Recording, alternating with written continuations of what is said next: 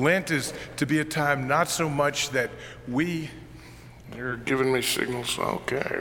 Bumped against it.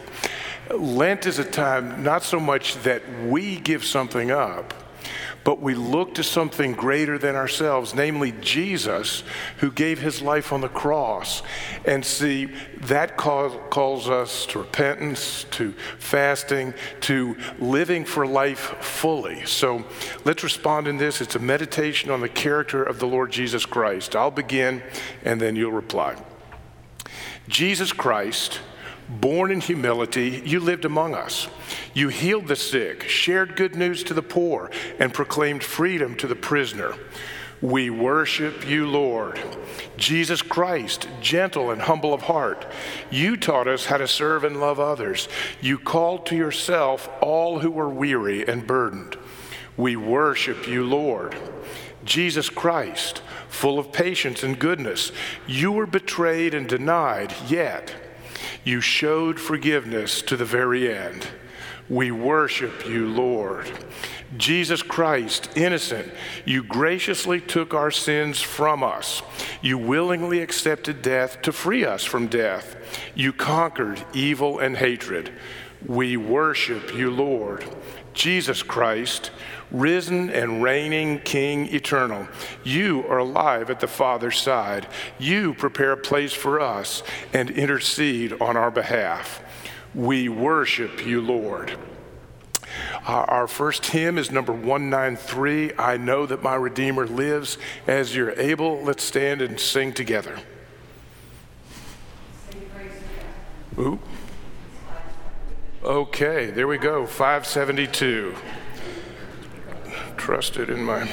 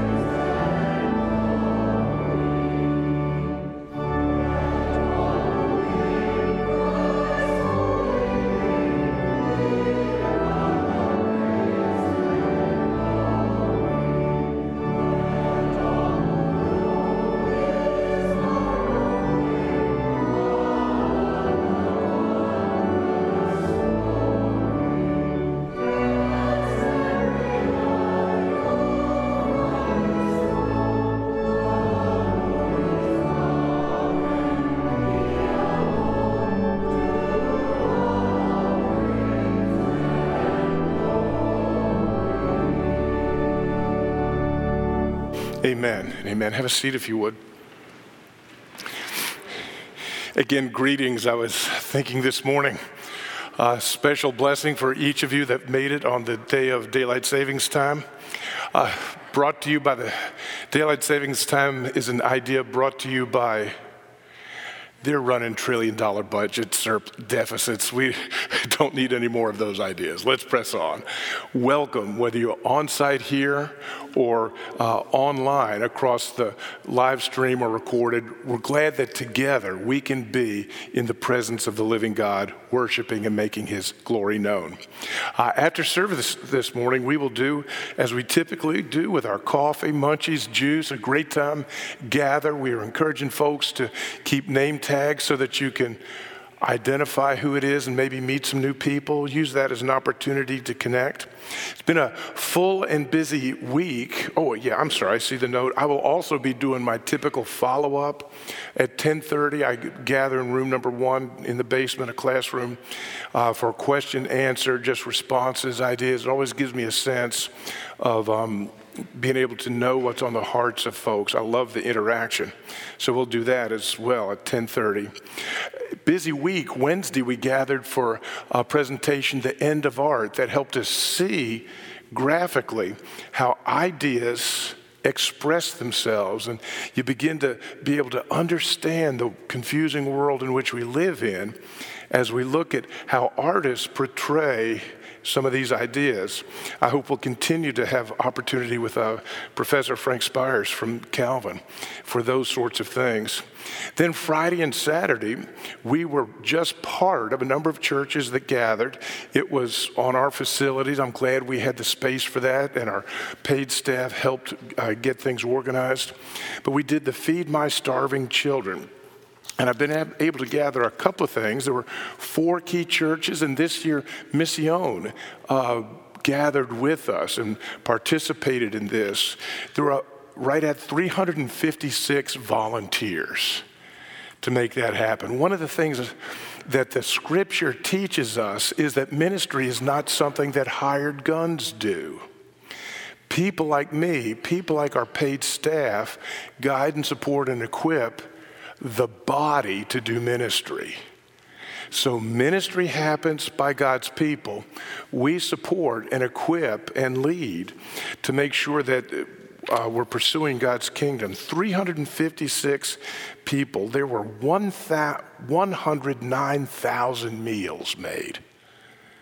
That's about uh, 300 days of one. Uh, that for 300 kids, that's one meal a day for a year right in the anchor. Can you imagine that happened? Because of various support sponsors, we were able to do that almost self funded. So that's the way ministry happens. It, it's God at work in the lives of people to extend the love of the kingdom further and outward. We don't do things like this in order to be loved by God. You don't feed my starving children so that God will love us more and see, oh, yes, these are my children. God loves us by his grace, makes us his children, and this is just how children behave. You see that difference? There's a whole different motivation. Sometimes you do things because you want to be noticed. Other times you've been loved. And so you do things whether you are or not. But I'm thankful to the volunteers that were the boots on the ground, the staff we had to help implement and make it possible for those volunteers to serve. But most of all, it's the love and grace of Jesus at work in us to reach to the world. Uh, this summer, our Great Escape Camp is something that we do through Neighbors Plus, uh, gather kids, uh, kindergarten through uh, elementary age. We still have a few openings for paid counselors. It's a great, if you know a college student who's thinking about going into teaching, um, if they can come and serve for a summer like that, they learn some things, it'll help them discern whether they like kids or not. And that's a first uh, step into identifying your calling in life. So we'll hire with that. You see, they're trying to move me along. Thank you. the 26th of this month, the Rehoboth School Choir will be here in the evening to sing. This is a long term relationship we have with the CRC and um, this school among the Navajo Nation. And they'll be bringing a choir of their students to sing and perform and just share life with us. We need some folks to help us feed them. If you would be available that evening at about 5 to just help serve. Won't have to make anything. Um, we could use a number of folks. Email Christine or call the um, office and we'll help arrange that for you. And then for just plain fun, uh, the following Wednesday on the 29th, the Pinewood Derby. This is kind of the end of our Gems and Cadets. And if you want to see a year of ministry and relationship kind of end with a fun moment, just come. You don't even have to enter a car to be a part of the fun. So uh, don't miss it great things. Part of what we're, again, think about where we're going. Think about the mission. We're called to invite people to join the journey to be found in, formed by, and following Christ. And that takes relationship and time together. Here's a way to do that in a, in a very fun, sort of um, relational way. So be a part of things. Uh, our faith is not mine to invent. It's not yours to put together like you're eating at a cafeteria. It's got content and substance and meaning, some things it means, some things it doesn't mean. And we kind of focus our understanding as we use uh, expressions of faith from the church across the centuries. A favorite for us is the Heidelberg Catechism. And so as we prepare through Lent for Jesus and what he did on the cross, I've chosen this question that lets us see the meaning of the sacrifice and death. Uh, the question for today, number 43 What further benefit do we see, receive from Christ's sacrifice and death on the cross? By Christ's power, our old selves are crucified, put to death, and buried with him, so that the evil desires of the flesh may no longer rule over us, but that instead we may offer ourselves as a sacrifice of gratitude to Him.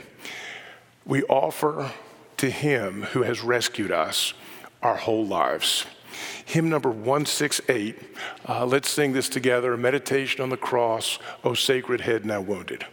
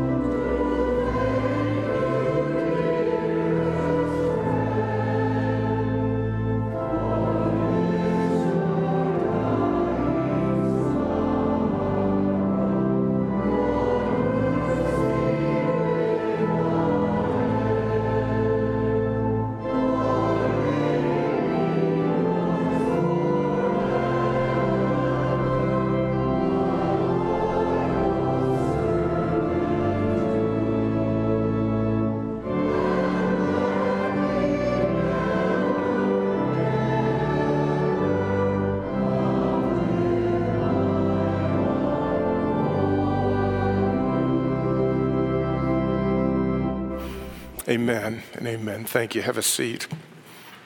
I want to enter into a time of prayer. We'll end with the Lord's Prayer, and then I'll dismiss any kids to children's ministry uh, with Miss Janet in the back. We won't come forward for a story. Um, I always know as I'm preaching through the scripture that there's a rich meditation on those texts by people who've gone ahead of me. I'm just carrying the baton in my moment of the race. I was deeply struck and actually hadn't noticed it. I was using that hymn to prepare us for Lent, but the third verse where it says, Lord, make me yours forever, a loyal servant true.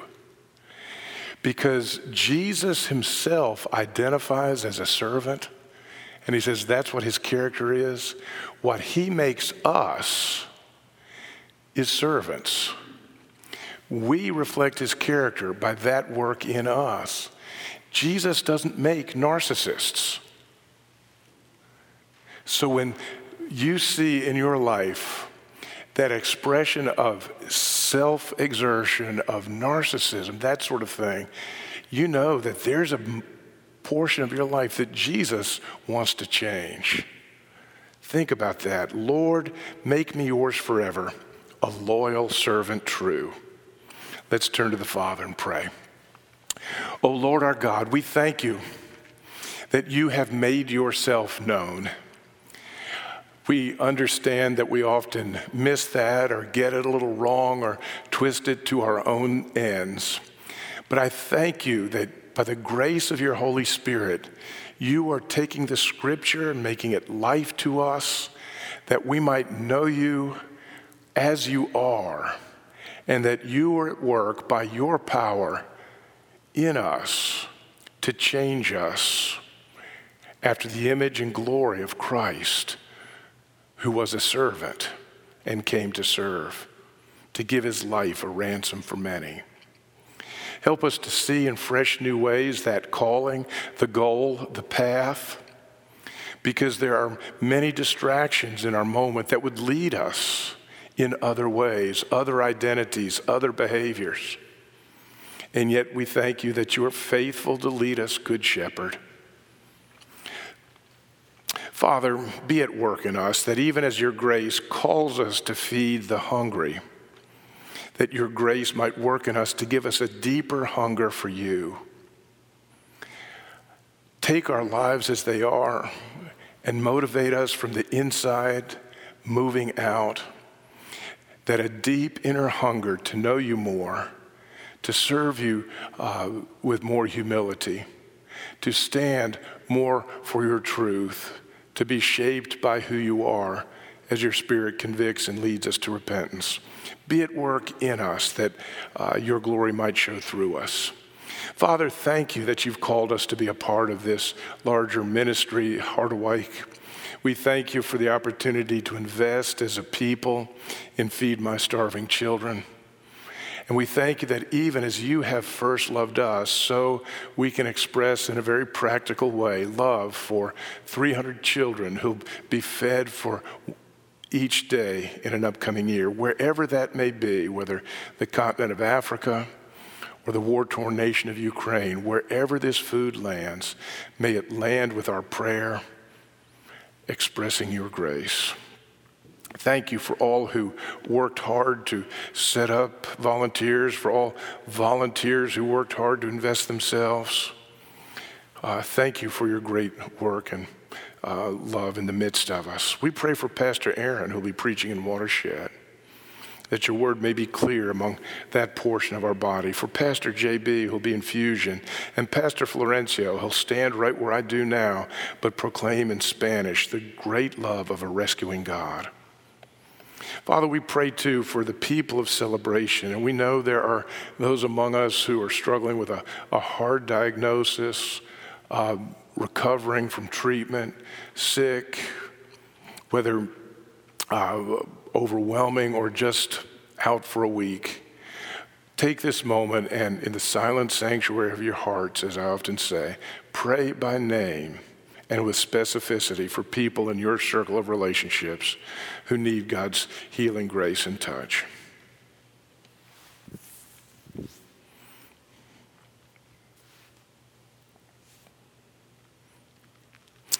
Father, I pray too for people who have the nagging voice of forgotten, of alone, of hard pressed. We know sometimes our circumstances are very much like that. So uh, we pray now for people who may hear that orphan voice, as I often call it in my own life. We pray for them by name that your grace would minister deep hope and adoption and security to their heart. Pray for those who may feel isolated or distant in your relationships.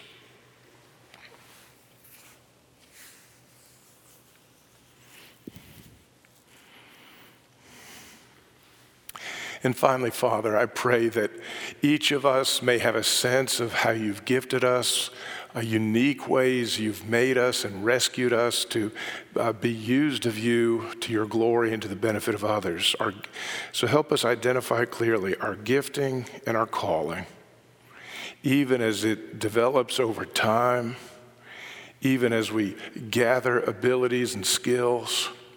Teach us how to follow you, that your gifting might uh, serve your kingdom and the calling, the place you've given us. Father, you've called your church to be a praying church, that everything we do, like feed my starving children, would grow out of the leadership that comes from the place of prayer.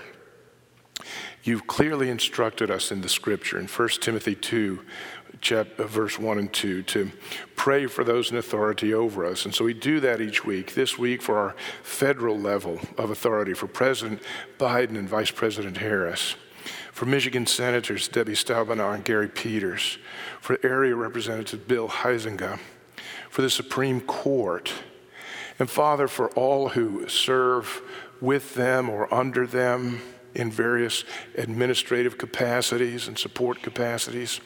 We pray that you would guide and direct their hearts, that their hearts might be as a river in your hand. That they may wake up some days with an intent to go this direction and go home at night having gone a different direction because you, by your grace, have directed them to your glory and for the benefit of your people. We pray for them, Father. We thank you that the gospel is good news for every tribe and tongue across the globe. And so we pray for missionaries from Harderwyk, Patrick, and Kara Blumendahl, that as they serve in Jamaica with the deaf community, that you would use them and guide them. Be encouragement, for often you're as much in, uh, work in the heart of the missionary as you are in the mission itself. Father, I do pray for this yearning of heart to know you deeper. Continue to stir us up to run the race that you've called us to. Most of all, work in us the life of prayer and hear our prayers as we pray together with one voice, just as the Lord Jesus has taught us using these words Our Father who art in heaven, hallowed be thy name, thy kingdom come, thy will be done on earth as it is in heaven. Give us this day our daily bread, and forgive us our debts as we forgive our debtors. And lead us not into temptation, but deliver us from evil. For thine is the kingdom, the power, and the glory forever. Amen and amen.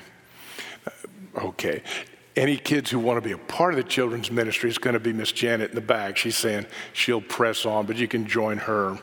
Um, anybody who'd like to be a part of that. So uh, let's jump right into the scripture and our time in the Word of God this morning. We're involved in a series now. Remember, overall, in this year, school year kind of thing, we are reading through the story, which is a focused editing of the text of the New International Version Bible, those words. And we've worked our way through the first books of the Hebrew Bible, the Old Testament.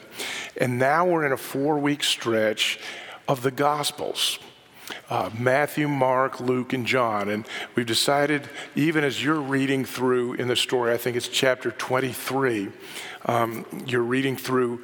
Uh, the first portions of Matthew and Mark and Luke and John. I'm going to take time, and last week we focused on Matthew. This week we're going to look at Mark. Next week we'll look at Luke. you can follow the pattern there, it's all good. Um, so we'll dig in that way. And our scripture for this morning, I'm going to highlight and focus on from here in um, the Gospel of Mark, begins at Mark chapter 10. And I'll read at verse 35 through 45. Hear the word of God.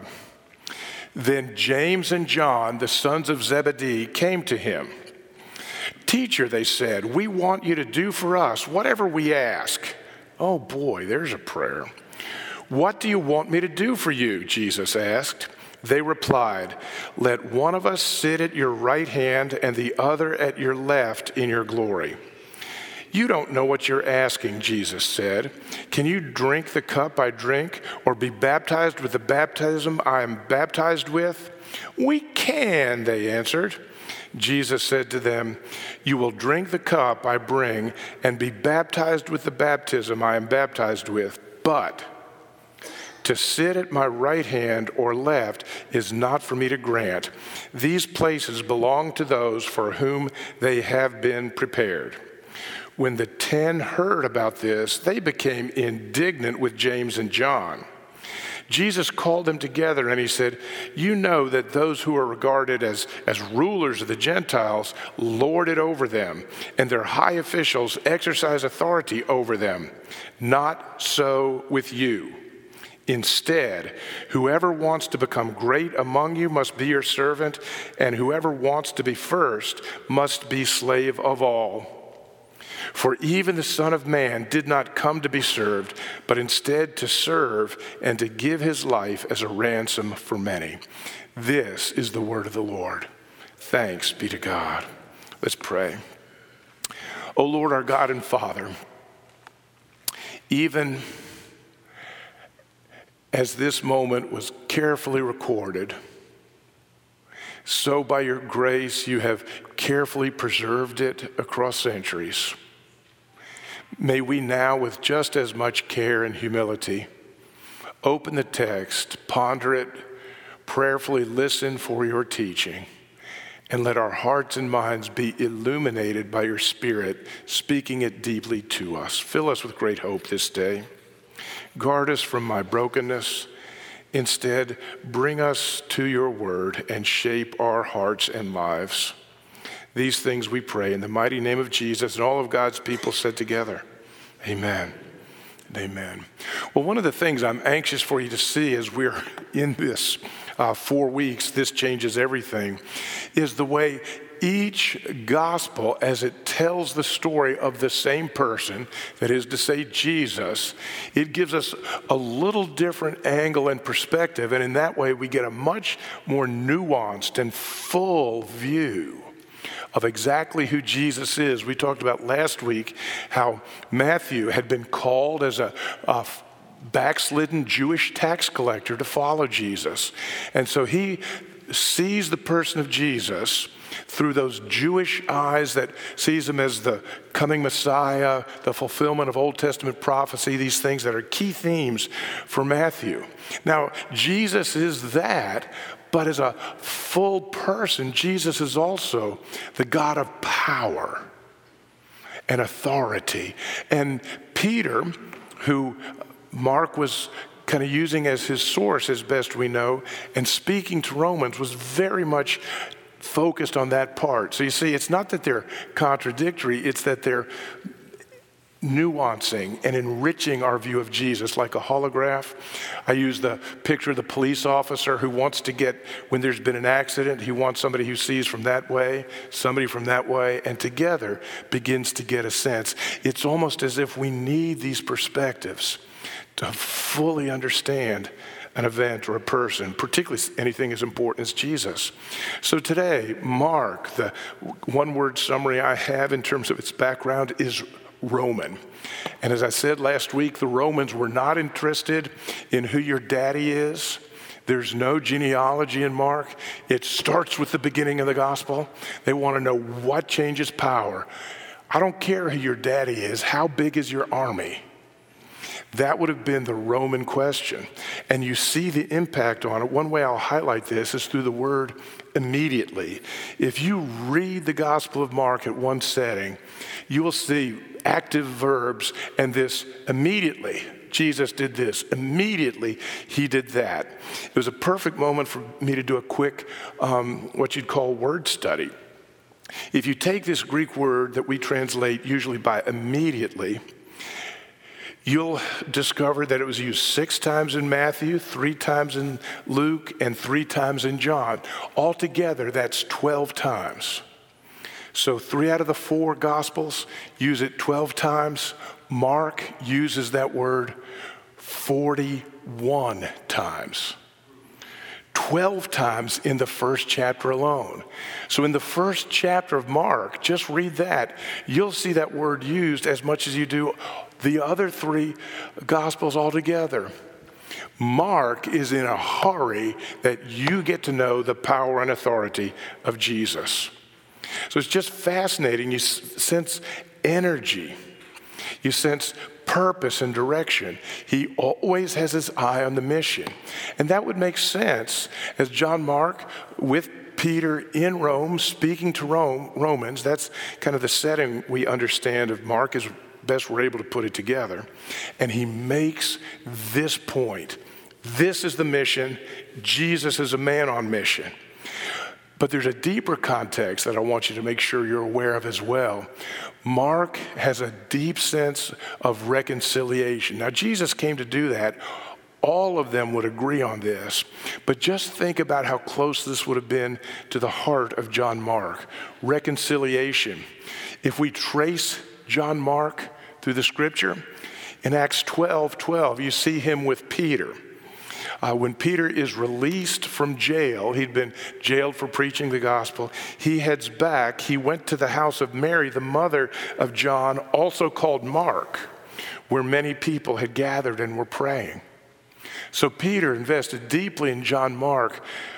John would have seen uh, this Mark, uh, that's why they clarified that name. Mark would have seen Peter released from jail in that moment. He studied well, was discipled, and he joined Paul and Barnabas on a, a, first missionary trip. When Paul and Barnabas had finished their mission, they were bringing things from Antioch, Antioch to Jerusalem. They returned back to Antioch, taking with them John, also called Mark. So now we see Mark moving from with Peter. He's going to be a part of the ministry with Paul and Barnabas. But at the end of that mission trip, there comes a moment where Paul and Barnabas come to a deep disagreement over should Mark join them the second time. And for whatever reason, it was so deep, they split. And Mark goes with Barnabas. So you, it's difficult to see these two great leaders get crossways with uh, each other, and what had once been a team becomes actually two teams. But I want to make sure you see that by the end, by about the time that Mark would have been writing his gospel, he's reconciled with Paul. Listen to what Paul says in Colossians 4:10. My fellow prisoner Aristarchus sends you his greetings, as does Mark, the cousin of Barnabas. So you see, Paul and Mark will eventually, this is what the gospel does it brings reconciliation. They could now comfortably go to the family Thanksgiving dinner. I want to tell you something. The gospel is at work to take people whose relationship breaks down and to bring them back together. That would have been Mark's experience as he recorded and wrote under the inspiration of the Holy Spirit this gospel power and power to reconcile relationships. It was his experience. With this particular passage, it's a hard thing to take one passage out of all 16 chapters here and focus in, but we, we chose this one because it really is a turning point. Last week we saw who do people say that I am? The Messiah, the Son of the living God. Now, Jesus begins to work with his disciples, not simply about who he is, but what his agenda is, because he's going to challenge us, even as he challenged the 12 disciples here. Whose agenda are you going to follow, yours or mine? He does this by focusing in on two of the disciples, James and John. And these are interesting characters, these guys. I want to call James and John the Alpha Bros. Have you ever been in a work team or a, perhaps a sports team or in a band? There's always somebody who thinks they're in charge. One of the reasons I loved playing bass in bands was because there was always a singer or a guitar player who wanted to be out front, and I just played and had fun. Let them be the alpha male. Well, James and John were clearly the alpha bros among the 12. They had grown up as invested in Zebedee and Sons Fish Company. They were the sons. See, their dad ran this small family business.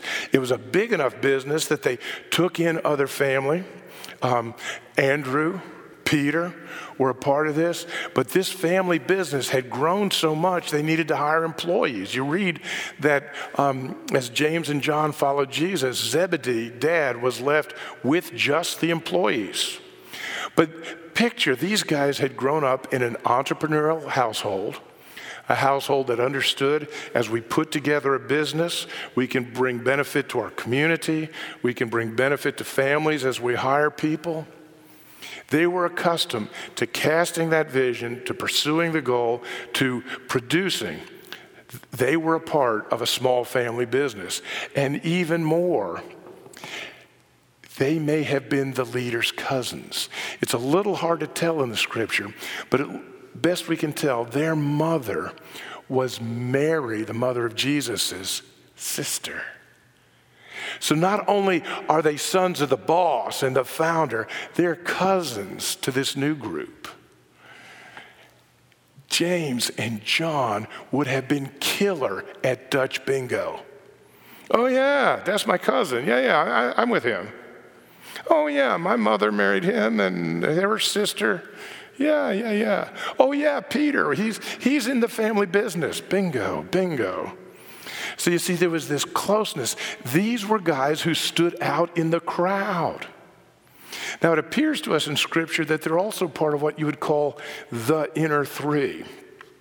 When you look at what we have recorded in Scripture, there was Jesus. He had a, a group of three that we see him invest in deeply. He called the 12 disciples and invested in them, taught them, trained them. They eventually would go out with 72 and bring the good news of the kingdom. And now it's reached as far as North America. It's reached us as people to be a part of that group that goes out. But James and John with Peter would have been this inner three. They were at very unique moments and times. The raising of Jairus' daughter. Jesus comes into this household where there's mourning. A beloved daughter had passed away. And he takes Peter, James, and John and he says, She is not dead, and walks into the room, prays. Peter, James, and John had an object lesson that day in the power of God. Let me suggest to you, you don't learn to pray in a way that moves with miracles, that raises the dead back to life. You don't understand and experience and understand that through a class you take in seminary. You join somebody, you watch how God works in those moments, and it changes your life. James and John were a part of that. They also experienced the transfiguration. This is a moment Jesus goes up on the mountain. Peter, James, and John, he brings them in this moment of glory. Elijah and Moses make themselves known. That's the first time Moses has been in the promised land. That moment has been held off for centuries. Remember, Moses wasn't allowed in because of his sin. Now, with Jesus, he's there. And Peter and James and John get to see that. Again, friends, this is more than instruction, a systematic theology outline. Jesus brought them up on the mountain and they experienced and saw it was so overwhelming they wanted to their entrepreneurs to start a new business. Let's make three booths. Let's make tabernacles so that folks can come and see this and be a part of we can be a part of this forever. Now i know that we think of the inner three and that's what we see in the text. I get that. But as i look at how jesus would do spiritual formation in his, in his people, as I think about my life and how my life has been shaped, what worked, what didn't, as I think about the way I've invested in other people for spiritual formation, I want to tell you what I'm guessing right now. It may be that we see these inner three, they're just the three who recorded. I would not be surprised at all if Jesus had deep relational discipling moments with all 12. Do you hear what I'm saying?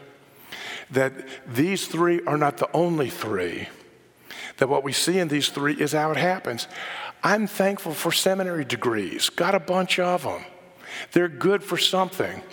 But if you really want spiritual formation, you're going to have to get one on one, life on life, to listen, to have somebody speak hard things to you, to help you understand the difference between conviction, which is the work of the Holy Spirit, and condemnation, which is not. See, another place that these Alpha Bros had been with Jesus by the end of the story is in the place of prayer. They would go to Gethsemane. Friends, you don't just learn how to pray by reading a book. I, I give you books all the time. Books can be good. I've had some helpful books in my life. But the way to learn to pray is to join somebody who prays in their place of prayer. Jesus brought Peter, James, and John in the Garden of Gethsemane. He brought them to the place of his prayer. They heard him pray. They saw him pray. They saw what followed from that prayer. Friends, let me press you here. How have you learned to pray? Who are the people, the praying people, who've taught you how to pray, how to pray by showing you their prayer life? They've invited you in to join them in their place of prayer. Who else will you become a person of prayer for? Who could join you and learn to pray? See, that's how it was meant to spread, not by hiring a good prayer but by joining people who pray in the place of prayer so that our prayer lives might then be passed on to others as they join us in the place of prayer. Do you see that? I mean, you don't honestly expect to just figure out prayer by yourself. That sort of prayer is just an extension of me. Do you think the people of prayer in your life, that just happened by accident? What prayer life I have I didn't figure out from seminary, though they pointed me to good books. One of seminary, two seminaries did. I've been to so many seminaries, I can't remember how many. Can you imagine? But it's been the people who've said, Bill, come pray with me. I do that every Tuesday night with a group of friends. And they call me deeper into the place of prayer. Call me deeper into the place of prayer that I might be, learn and be shaped. This is how we learn to pray. Well, so that's who these alpha bros are. They stand out in the crowd. They've been in special places. They've been given a great inheritance. And I want to tell you something because of the people they are, they're going to be the first to ask for first place. After all, isn't that how you move up in the world? You do a good job, you expect to be promoted. You do a good job so that you can be promoted. You want to be recognized and you want to benefit from the investment you make. So they're quick to recognize the opportunity. This Jesus guy keeps talking about glory and his kingdom. We want to be on the inside track, we want to be close in his downline. We want to be right at the founder's level. So they come to him and say, Teacher, we want you to do for us whatever we ask. Boy, that's a loaded question. Jesus wasn't surprised. He wants to lead them deeper in reflection. And he says, So, what do you want me to do for you? And they reply, Let one of us sit at your right hand and the other at your left hand in your glory. In your glory, of course. When the dividends start coming, we want to be at the founder's circle. Very interesting, isn't it?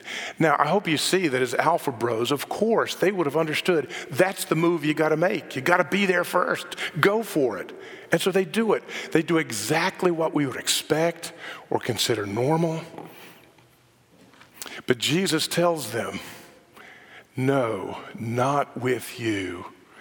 They ask this, but it sets up quite the mess. It says later in verse 41 when the ten heard about this, they came, became indignant with James and John. It brought strife. You see, pursuing the place of honor began to break down the community.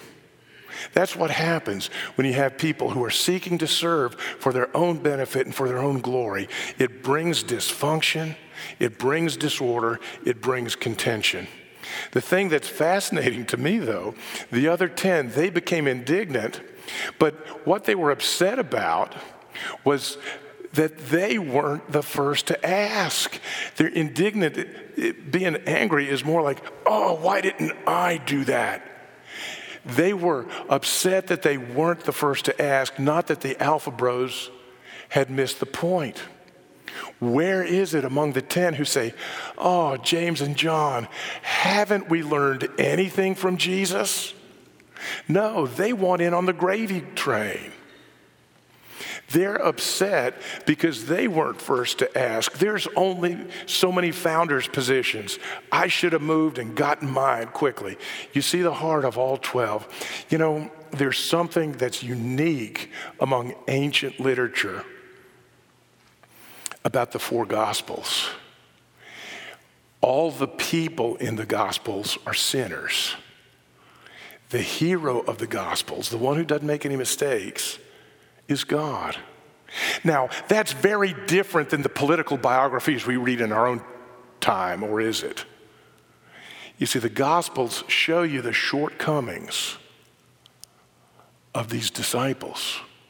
Because in seeing their shortcomings, we're going to understand our need for someone greater than ourselves.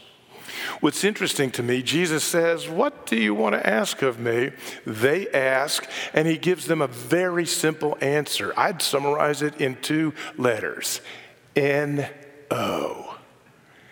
Jesus says, No. Oh, you will be baptized with my baptism. You will follow me. But I can't tell you who's on the right and the left. It's not mine. See, Jesus says no.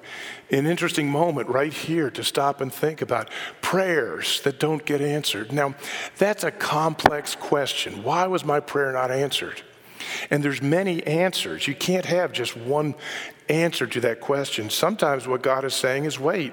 Sometimes what God is saying, there's brokenness in your life, sin, and you need to come to repentance on something.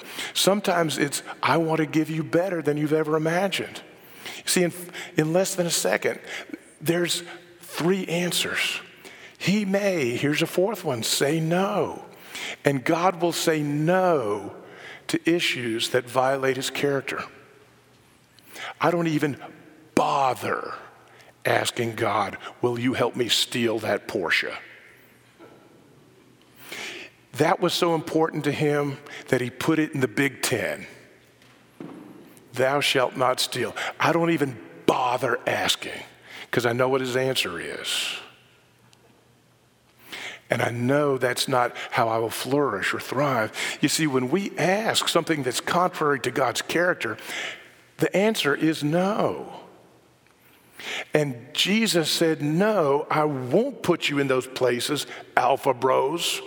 It's not mine to give. Besides, you've missed my character and my mission. He says in um, verse 43, not so with you. Oh, that's what the Gentiles do. Oh, I get it that that's what you'll get working on your MBA. Oh, I get it. That's how people run their business. Oh, I get it that that's how the middle school group functions. The cool kids rule. But not so with you. Why? It's because of the character of the kingdom. The kingdom is a reflection of the character and nature of the true and transcendent God, the great creator king. Now we see an outline, kind of a, a, a blurred, misty picture of this great creator king as we look at creation. But in his word, illumined by the Holy Spirit, he makes clear to us This is a violation of his character, this request. When we look at the cross, we see in 3D, flesh and blood reality, in the person of Jesus, the character of God, and we can understand what it would cost to follow him. Friends, because of what, who God is and how he created this world, I can tell you something tyrants will never last. Rulers are called to be servants. Rulers who are not will eventually face God. Just as when we begin to build our lives on something other than God's calling, we will eventually be crossways with Him. Flim flam artists, dictators, they'll be swept from the stage of history. That's true for the world, and it's observable in human history, but it's even more among God's people, the church. I've lived long enough to see churches spring forward and then suddenly collapse from an inner corruption and brokenness. No, we're called to be servants. Listen to Philippians 2. Paul would reflect on Jesus. In your relationships with one another, have the same mindset as Christ Jesus, who, being in very nature God, that's true about him. Whether you're a believer or not, God is who he is, Jesus is who he is. Who, being in very nature of God, did not consider equality with God something to be used for his own advantage, like the Alpha Bros were looking. Rather, he made himself nothing by taking the very nature of a servant, being made in human likeness. Not so with you, Jesus says. Later on in Mark verse 43, chapter 10, he writes, Whatever, whoever wants to become great among you must be your servant. See, this is who Jesus was. That was his identity. Servant. To reflect the character of Jesus in us, he's going to call us to be servants. Notice, Jesus doesn't define his identity by his sexuality or his ethnicity or his financial status or his alma mater or profession. He defines himself by character of heart. He's a servant. And so his followers, in whatever position we may find ourselves, president of a bank, we would do banking like a servant. Parenting, we don't parent for our own benefit. Parents are servants that their kids might grow up caring and mature. From childhood to adulthood, to grow to maturity. You know, the ways parents serve their kids is help them learn that selfishness is not beneficial in the universe and in life. That's what it means to be a servant parent.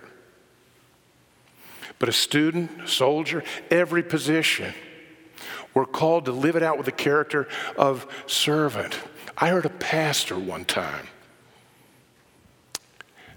tell somebody in his church, I'm not pushing a broom, it's not in my job description. I remember stepping away thinking, oh my, I don't want to be between him and the lightning.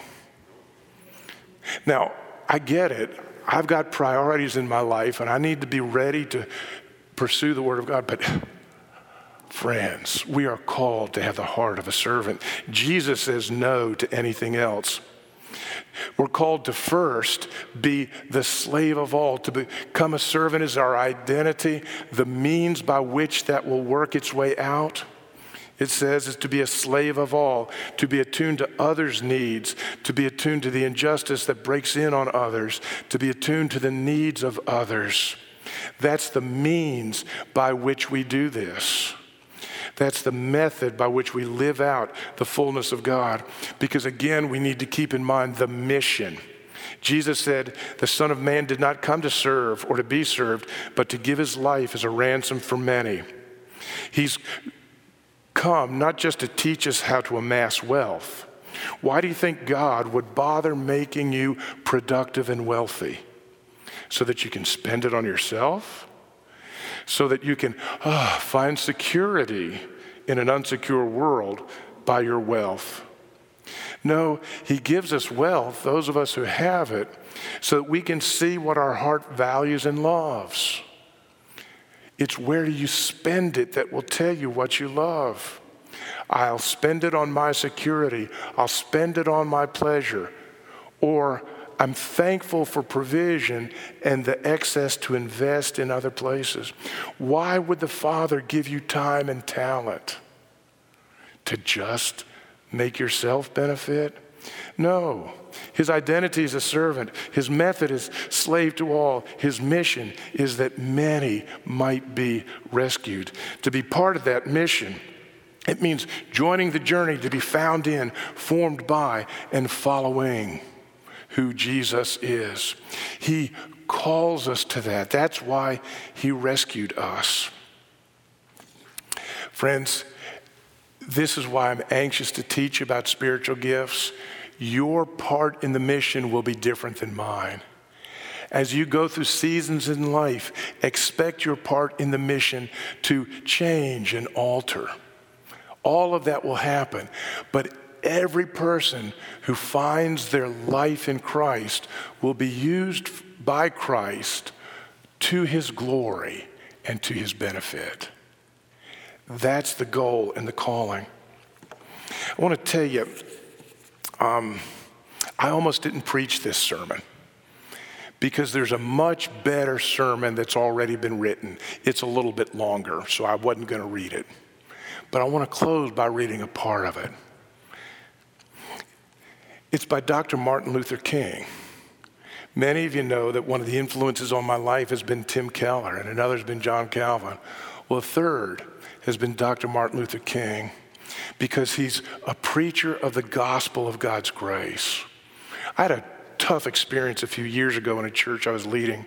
There were some African American students in our congregation that were part of our ministry, and I quoted a sermon from Dr. King, and they came up afterwards and said, Wow, I had no idea he was a pastor.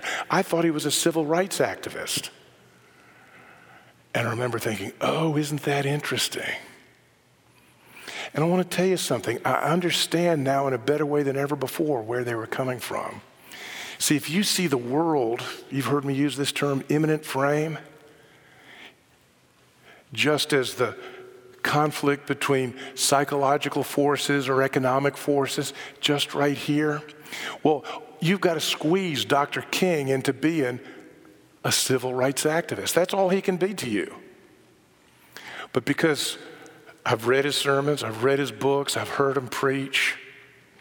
I realized that he was the preacher of the gospel. He had a transcendent message. Because of who God was, it made a difference for us in this part of life. And so, because he points to something beyond himself, it changes how we live here. The title of this sermon is The Drum Major Instinct. And he talks about how there's a drum major in each of us that wants to be at the front of the parade. Have you ever seen the marching bands at halftime of the historically black colleges and universities?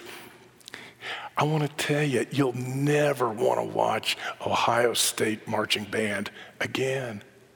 They're so boring. And so he's speaking to this community and said, We all have that drum major instinct. That's what the Alpha Bros were. They wanted to be drum major. Follow me. Listen to what he says. And so Jesus gives us a new norm of greatness, new norm of greatness. If you wanted to be important, wonderful. If you wanted to be recognized, wonderful. If you want to be great, fine. But recognize that he who is greatest among you shall be your servant. That elicited a huge amen that day when he preached it. That's the new definition of greatness new definition of greatness. This morning, the thing that I like about it, by giving that definition of greatness, it means that everybody can be great. Will you say everybody? Because everybody can serve. You don't have to have a college degree to serve. You don't have to make your subject and verb agree to serve. You don't have to know Plato and Aristotle to serve. You don't have to know Einstein's theory of relativity to serve. You don't have to know the second theory of thermodynamics in physics to serve. You only need, and here's the punchline You only need a heart full of grace, a soul generated by love. And then you can be that servant. You see, we're called to live the life of a servant because the God, transcendent creator, who enters into our immanent world in its brokenness, he is a servant. He takes on the form of a servant and calls us to that. He secures our identity in his transcendence so that we're not out there fighting to make something of ourselves. We've been given who we are, deeply loved, fully adopted children of the great creator king, and now we live and serve out of that. You only need a heart full of grace. God moves on us with His grace. We respond with faith. Our hearts are changed. We're generated by love, and we can be that servant. Let's take a moment and pray. Father, thank you for your goodness and grace to us. Thank you that you've enabled us to serve, not because we need to impress you or impress others or discover who we are or whatever. But you yourself, who give life as the creator and who now rescues life as the Redeemer, God the Son, you now empower life as God the Spirit. And so I pray, gracious God, that you move deeply within us, that you make us responsive to your work and to your call. Thank you that you've gone ahead of us, Lord Jesus, and made possible the way that our lives may, might be changed and begin to bear different fruit. I pray, Father, that each person within the sound of my voice might have an inkling of the deep way that they are loved by you and that they'd be amazed to see the way you would call them and empower them uniquely and fit to their uh, particular uh, gifting from you, that you could make them fruitful in the life and ministry. I want to close by praying together the Heart of White Gospel meditation. I think we have that as a slide, but I often use this uh, in my own prayer time to focus. So I want to close. Let us confess this together because it's the gospel that shapes us. Because of what Jesus did on the cross for me and for all humanity, I am not my own, but instead, by the working of His grace, I am a deeply loved and fully adopted child of the great Creator King. Jesus has loved me first and loved me as I am, right here, right now, not as I should be or even could be. He has also given the Holy Spirit to work in me, transforming me day by day into His likeness. In that way, Jesus increasingly works through me as He brings about the restoration and reconciliation of all creation. Holy Spirit, help me to believe this and increasingly see the evidence of your work in my life values, and actions. Christ, the life of all the living. That's our hope. Hymn number 137. I encourage you, let's stand as you're able and sing together.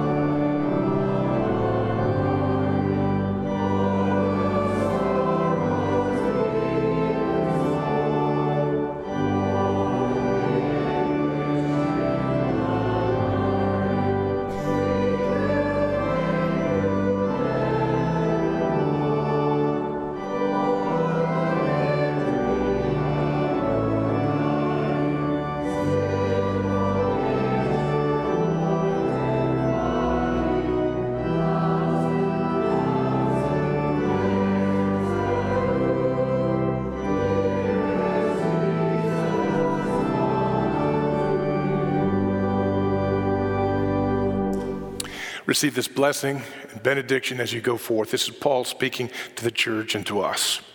May the grace of Christ, which daily renews us, and the love of God, which enables us to love all, and the fellowship of the Holy Spirit, which unites us in one body, make us eager to obey the will of God until we meet again through Jesus Christ our Lord. Amen and amen.